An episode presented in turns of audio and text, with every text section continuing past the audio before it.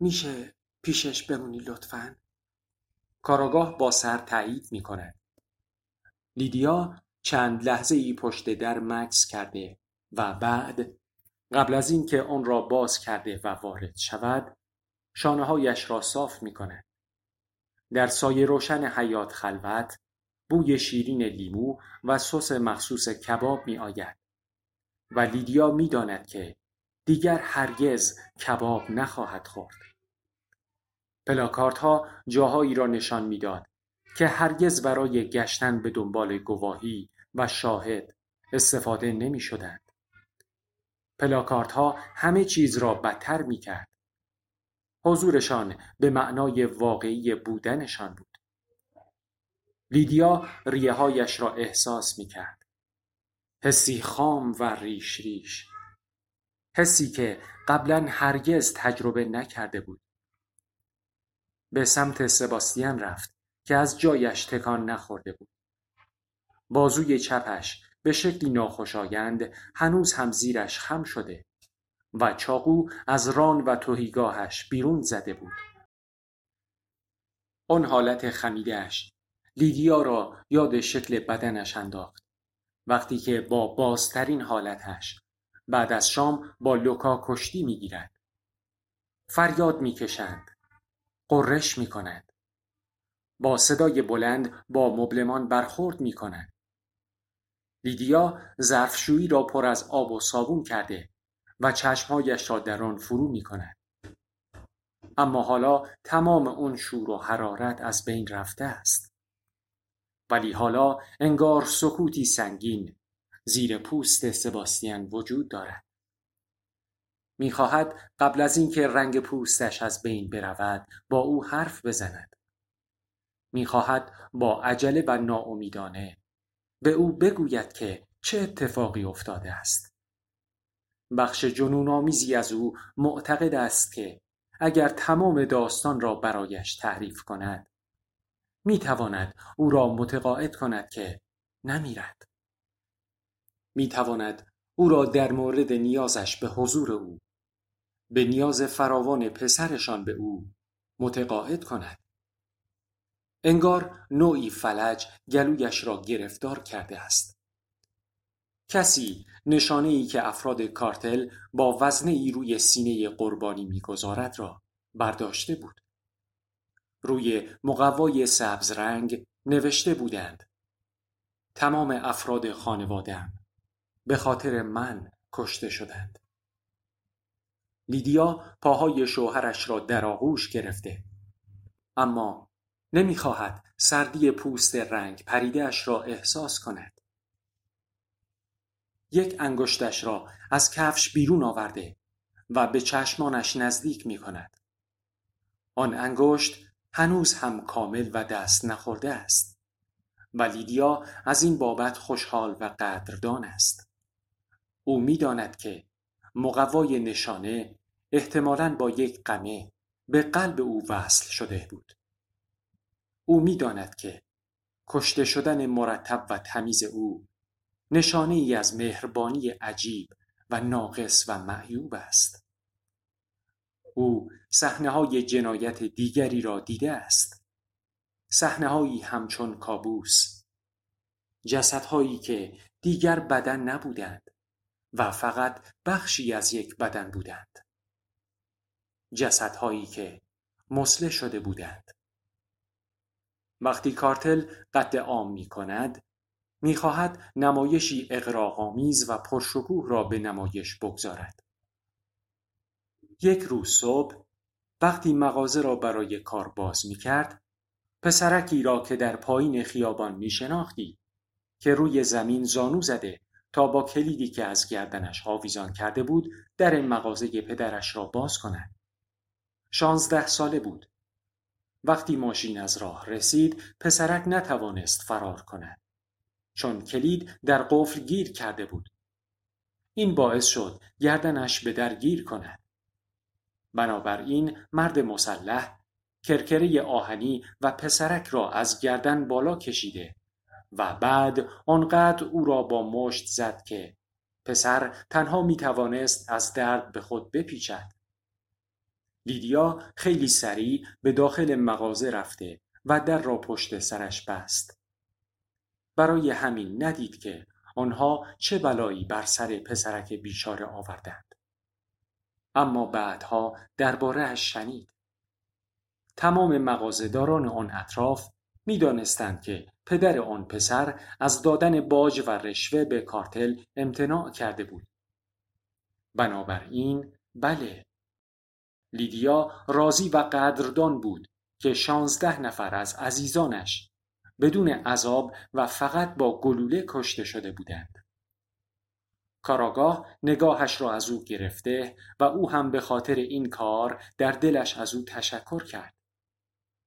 عکاس صحنه جنایت دوربینش را کنار لیوان نوشیدنی می‌گذارد که هنوز هم رژ شکلاتی رنگ لبه آن دیده می‌شد.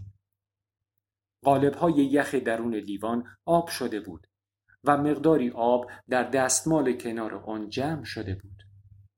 هنوز مرطوب بود و برای لیدیا غیر قابل باور است که زندگیش کمتر از زمان تبخیر آب روی دستمال خرد شده و از هم پاشیده است. بدون اینکه بایستد به سمت سباستین می رود. روی دست و پا خزیده و بعد در حالی که به دست گشوده او به خطوط روی بندهای انگشتهایش و ناخنهای هلالی کاملش خیره شده، ناگهان مکث می کند. انگشتها تکان نمی خورند. حلقه ازدواج حالا بی روح و جان است. چشمهایش بسته است و لیدیا به طرز عجیب و غریبی با خودش فکر می کند اگر او از روی عمد و برای اذیت کردن او چشمهایش را بسته باشد، این کارش نهایت عشق و محبت است. دستش را روی دهان خود می چسباند چون می ترسد بخش ذاتی و حیاتیش خارج شود. با تمام توانش سعی می کند احساساتش را فروکش کند و دست دیگرش را به آرامی روی سینه او می گذارد. همین حالا هم بدنش سرد شده است. سباستین مرده.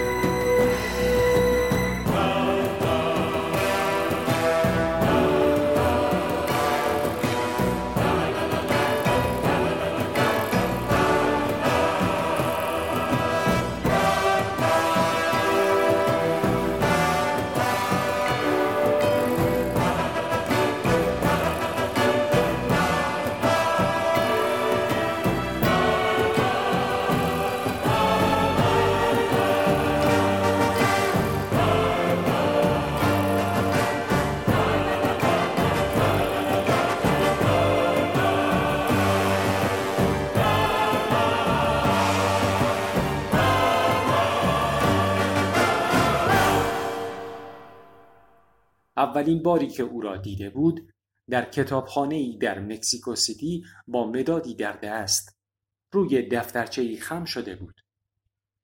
عنوان کتابش دهان پرکن بود.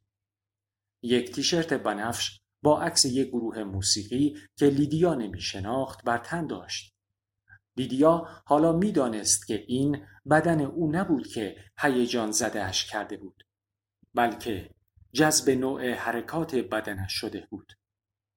خمیدگی شانه‌ها و فرم لب‌هایش وقتی روی سنگ فرش زانو زده و لیدیا برایش دعا می‌کرد. اشک‌هایش با حالتی تشنجی ناگهان سرازیر شدند.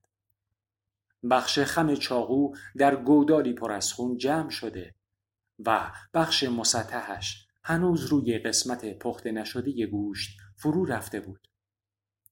لیدیا در حالی که برای جلوگیری از حالت تهوع تقلا می‌کرد، دستش را داخل جیب شوهر کرده و کلیدها را پیدا می‌کند.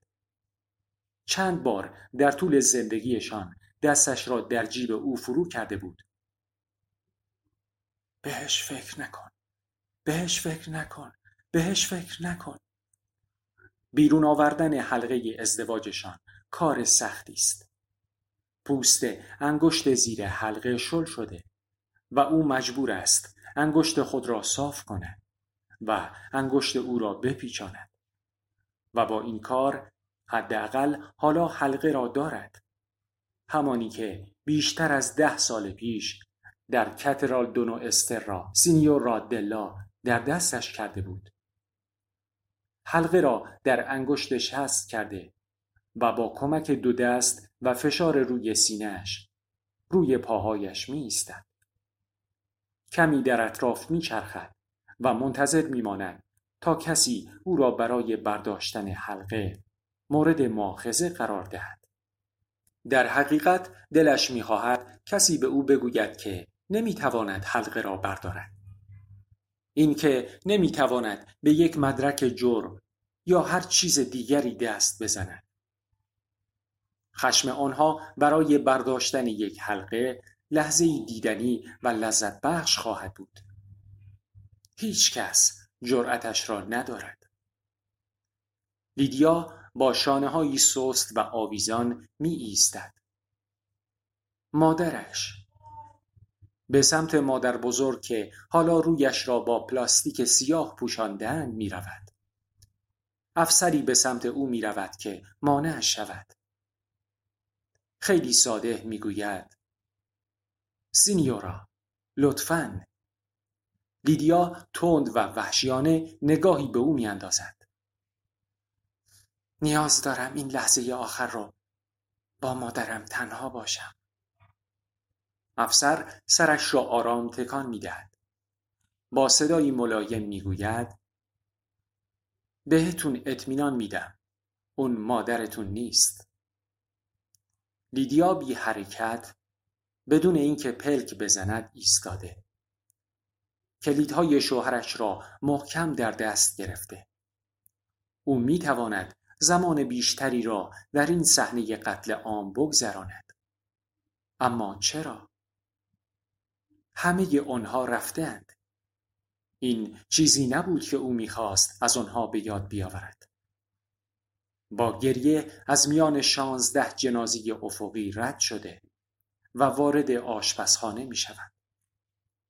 بیرون از آنجا مسئولین کارهایشان را از سر می‌گیرند. لیدیا کمد اتاق خواب مادر بزرگ را باز کرده و چیزی را از یک چمدان بیرون می آورد. کیف دستی قرمز کوچک. آن را باز می کند. پر از کیف های پول کوچک است. کیفی است پر از کیف. همه آنها را روی تخت می ریزد.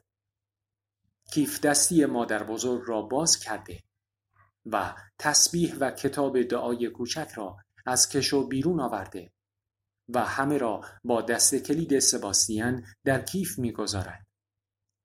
بعد روی زمین زانو زده و دستش را زیر تشک تخت مادر بزرگ می‌برد. دستش را آن زیر این طرف و آن طرف می‌کشد و در نهایت یک دست کاغذ لوله شده را بیرون می‌آورد. لوله یک کاغذ را باز می کند. پانزده هزار پزو. همه را داخل کیف می گذارد. تمام کیف های کوچک را داخل کمد می گذارد. کیف بزرگ را به دستشویی میبرد. کمد داروها را باز میکند و هر چیزی را که میتواند بر میدارد. برس مو، مسواک، خمیر دندان، کرم، مرطوب کننده ی لب، موچین و قیچی. تمام این کارها را بدون هیچ فکری انجام میدهد. بدون اینکه حتی در نظر بگیرد هر کدام از آنها به چه دردی میخورند. این کار را میکند چون نمیداند باید چه کار دیگری انجام دهد. اندازه یک کفش لیدیا و مادرش یکیست. یک نعمت کوچک. لیدیا تنها کفش راحت مادرش را از کمد بر می دارد. کفش ورزشی طلایی رنگ با زیپی در کنارش که مادر بزرگ برای باغبانی از آن استفاده می کرد. دستبرد زدن در آشپزخانه ادامه پیدا می کند. یک جعبه کلوچه، یک قوطی بادام زمینی، دو بسته چیپس. تمام این چیزهای عجیب و محرمانه در کیف جا می شوند. کیف پول مادرش به قلاب پشت در آشپزخانه آویزان شده است. کنار دو قلاب دیگر که مادر بزرگ پیشبند و کت چرمی مورد علاقه اش را می گذارد. لیدیا کیف پول را برداشته و داخل آن را نگاه می کند. مثل این است که دهان مادرش را باز کند. کیف پول یک وسیله شخصی است. لیدیا همه چیز را برمی دارد. چرم قهوه‌ای نرم را تا کرده و در جیب آخر کیف گذاشته و زیپش را می بندد. وقتی لیدیا برمی گردد، کاراگاه کنار لوکا بر روی کاناپه نشسته، اما سوالی نمی پرسد. دفترچه و مدادش را روی میز قهوه‌ای گذاشته است. لیدیا میگوید باید بریم. لوکا بدون اینکه چیزی به او بگوید می ایستد. کاراگاه هم می ایستد و میگوید سینیورا، باید در مورد برگشتن به خونه اون هم حالا هشدار بدم. ممکنه امن نباشه. اگه یکم صبر کنید شاید یکی از افراد بتونه شما رو ببره. میخواید یه جای امن برای شما و پسرتون پیدا کنیم؟ لیدیا با حیرت لبخند میزند. با پوزخند نفسش را بیرون میدهد. بدون مأمورهای شما شانس بیشتری دارم. کاراگاه به او اخم میکند، اما سرش را به نشانه یه تایید تکان میدهد. لیدیا میگوید لازم نکرده شما خودتون رو دلواپس سلامتی و امنیت ما کنید. عدالت رو اجرا کنید. فقط نگران اون باشید. او میداند این کلمات که مثل تیرهای کوچک و بی خطر از دهانش بیرون می آید، درست به اندازه عصبانیت و خشمش بیهوده است. کاراگاه دستهایش را در جیبش گذاشته، اخم کرده و به زمین نگاه می کند. برای خانواده از دست دادتون متاسفم. واقعاً متاسفم. میدونم اینطور به نظر میرسه که تمام این قتل عام‌ها حل نشده باقی میمونن. اما بدونید که من تمام تلاشم رو میکنم. او هم میداند که حرفهایش مزخرف است. اما احساس میکند مجبور است این حرفها را بزند. دستش را داخل جیب داخلی کتش می کند و کارتی با نام و شماره تلفنش را بیرون می آورد. وقتی حالتون بهتر شد، باید یک گزارش رسمی تنظیم کنید. البته عجله‌ای نیست. بهتره فعلا چند روزی را استراحت کنید. کاراگاه کارت خود را به لیدیا می دهد، اما لیدیا عکس‌العملی نشان نمی دهد. بنابراین لوکا آن را از دست کاراگاه می گیرد. او با حالتی ماهرانه خودش را به مادرش چسبانده و یک دستش را دور بازوی او می اندازد. این بار کاراگاه به دنبال آنها نمی رود. سایه هایشان همچون هیوله های مواج و کج در پیاده رو حرکت می کند. زیر برف پاکن شیشه جلوی ماشین آنها یک فولکس قورباغه‌ای نارنجی سال هزار و نهصد و هفتاد و هفت که از صد متری هم قابل تشخیص است، یک کاغذ کوچک است. آنقدر کوچک که حتی نسیم داغ خیابان هم نتوانسته آن را تکان دهد. لیدیا به شکلی کاملا ناخودآگاه گوشهای لوکا را گرفته و فحش می‌دهد. او به مسیری که از آنجا آمدند اشاره کرده و لوکا برای اولین بار هیچ بحثی نمی‌کند. همینجا بمون. نه نه، برو اون طرف. لوکا چند قدم در خیابان عقب می رود. لیدیا کیف را کنار پایش روی پیاده رو می گذارد. یک قدم از ماشین دور شده و بالا و پایین خیابان را نگاه می کند. قلبش نمی تپد. احساس می کند قلبش تکه‌ای سربی شده است. مجوز پارکینگ ماشین شوهرش به شیشه ماشین چسبانده شده و وسط سپر عقب یک زنگ زدگی وجود دارد. وارد خیابان شده. خم می شود تا ببیند می تواند بدون برداشتن کاغذ آن را بخواند یا نه. یک ماشین شبکه خبری دقیقاً کنار نوار زرد رنگ دور صحنه جنایت و در انتهای خیابان پارک کرده است. اما خبرنگارش سرگرم دوربین و گزارش بوده و متوجه آنها نمی شود. به عقب برمی گردد و با تقلا کاغذ را برمی دارد. یک کلمه در کاغذ سبز رنگ. جونم. نفسهای سریعش طوری است که انگار تکه‌ای از بدنش را بریدند. به لوکا نگاه می کند. کاغذ را در مشتش فشرده و در جیبش مچاله می کند. باید ناپدید شوند. باید آنقدر از آکاپولکو دور شوند که خاویر کرسپو فوئنتس هرگز آنها را پیدا نکند. نمی توانند با ماشین بروند.